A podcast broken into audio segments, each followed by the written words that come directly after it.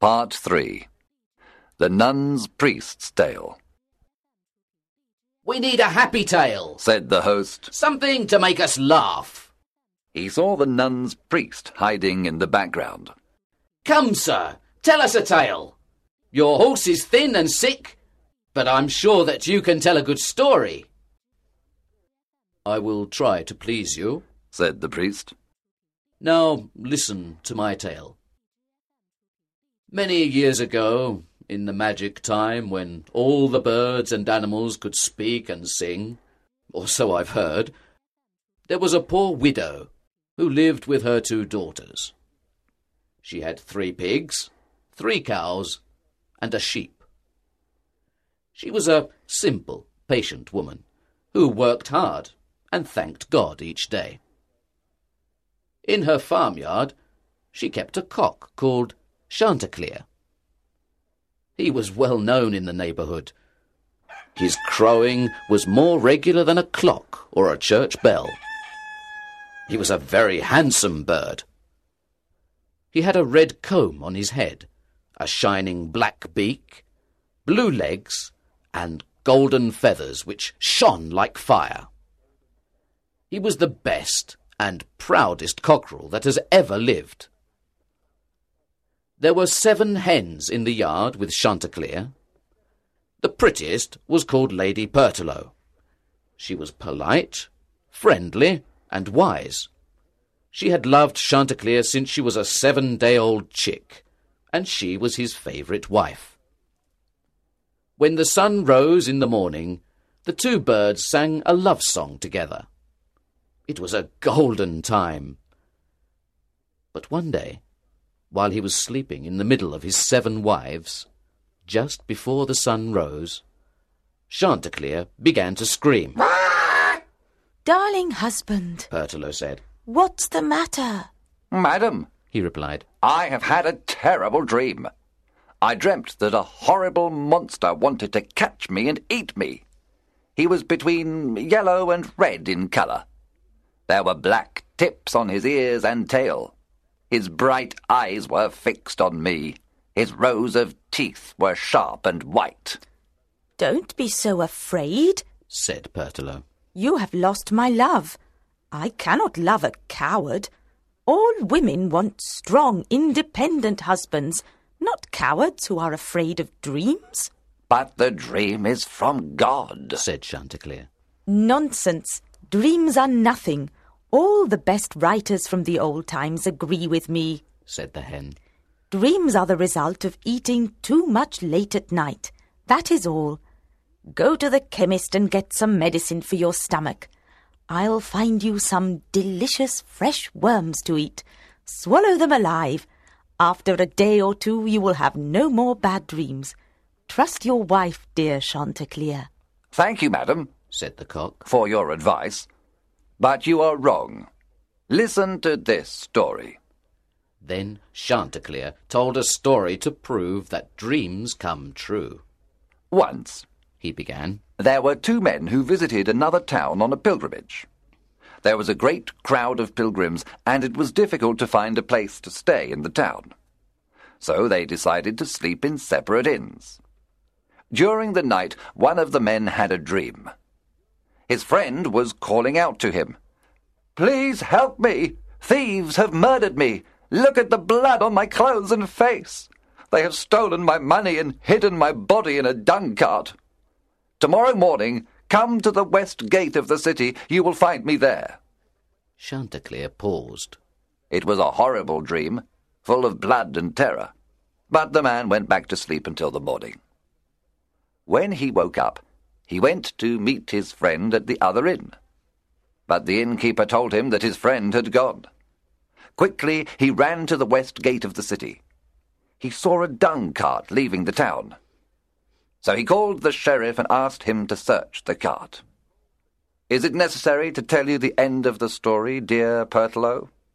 They found the murdered man in the cart. Murder will always come into the open. There are many other stories about dreams, my dear wife. They must be true. You can read them in the best books, even the Bible. So don't call me a coward. And now, madam, the sun is rising.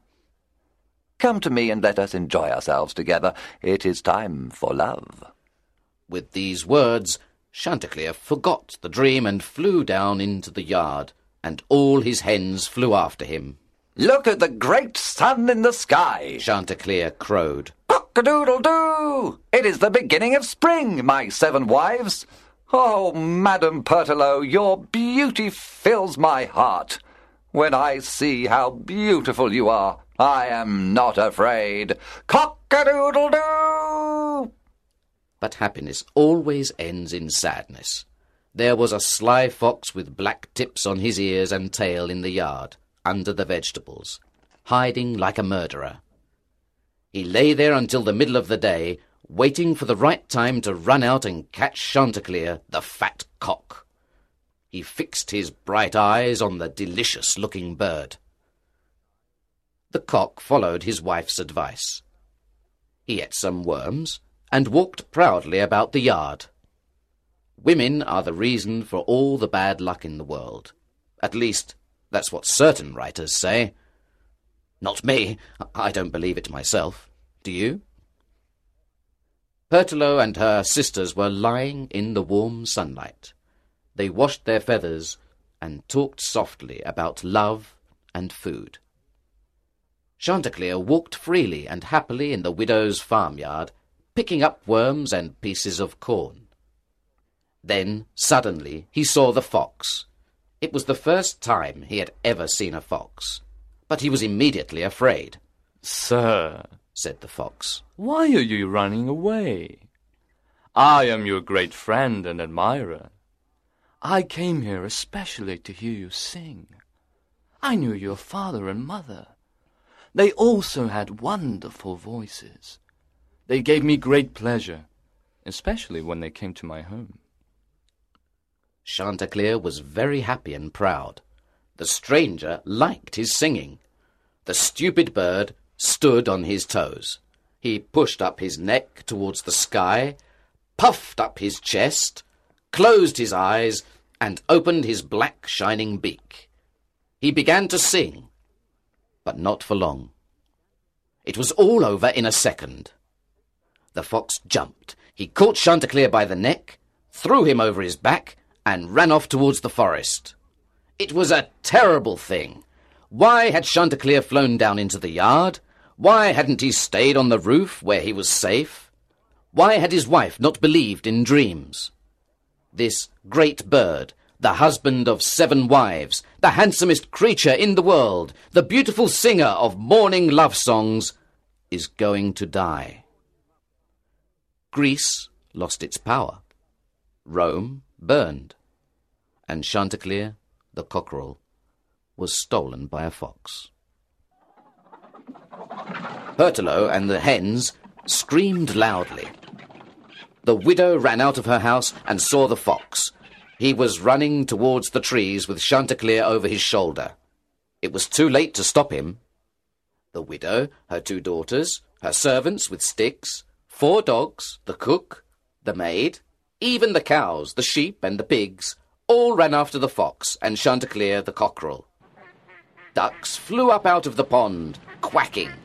Bees buzzed in the air in a great swarm. The men blew trumpets and shouted like a great army. The earth shook, and the sky seemed to fall. Now, luck changed. Chanticleer spoke to the fox as they arrived in the forest. The fox's teeth were sharply round his neck, but he could just talk. You are safe now, sir. These stupid people who are running after us will never catch you. Turn round and shout at them, You idiots! I am cleverer than all of you! Did you think you could catch Reynard the Fox? you can't stop me now. I'll eat this cock for my supper. Then they will respect you, sir. The fox answered, Hmm, yes, you're right. He opened his mouth and spoke. Idiots! I am cleverer than all of you! I'll eat this. But as soon as Reynard opened his mouth, Chanticleer got free. He flew high into the trees and sat on a branch, looking down at the fox. Oh, Chanticleer, called the fox. Why have you flown away? Did I frighten you? I'm sorry, sir. Come down, and I'll explain. I was not going to eat you. I simply wanted to bring you to my home, so that you could sing for me and my children. No, said the cock. I won't be a fool twice. I'll never close my eyes and sing again when there's a fox in the yard. And I'll never open my mouth to speak empty words, said the fox. And that is the end of my tale, said the nun's priest. It's only a story of a fox, a cock, and a hen, but we can all learn a lesson from it. It was a good story, agreed the host. Don't you wish you had seven wives like the cock? but you are a priest and can have none.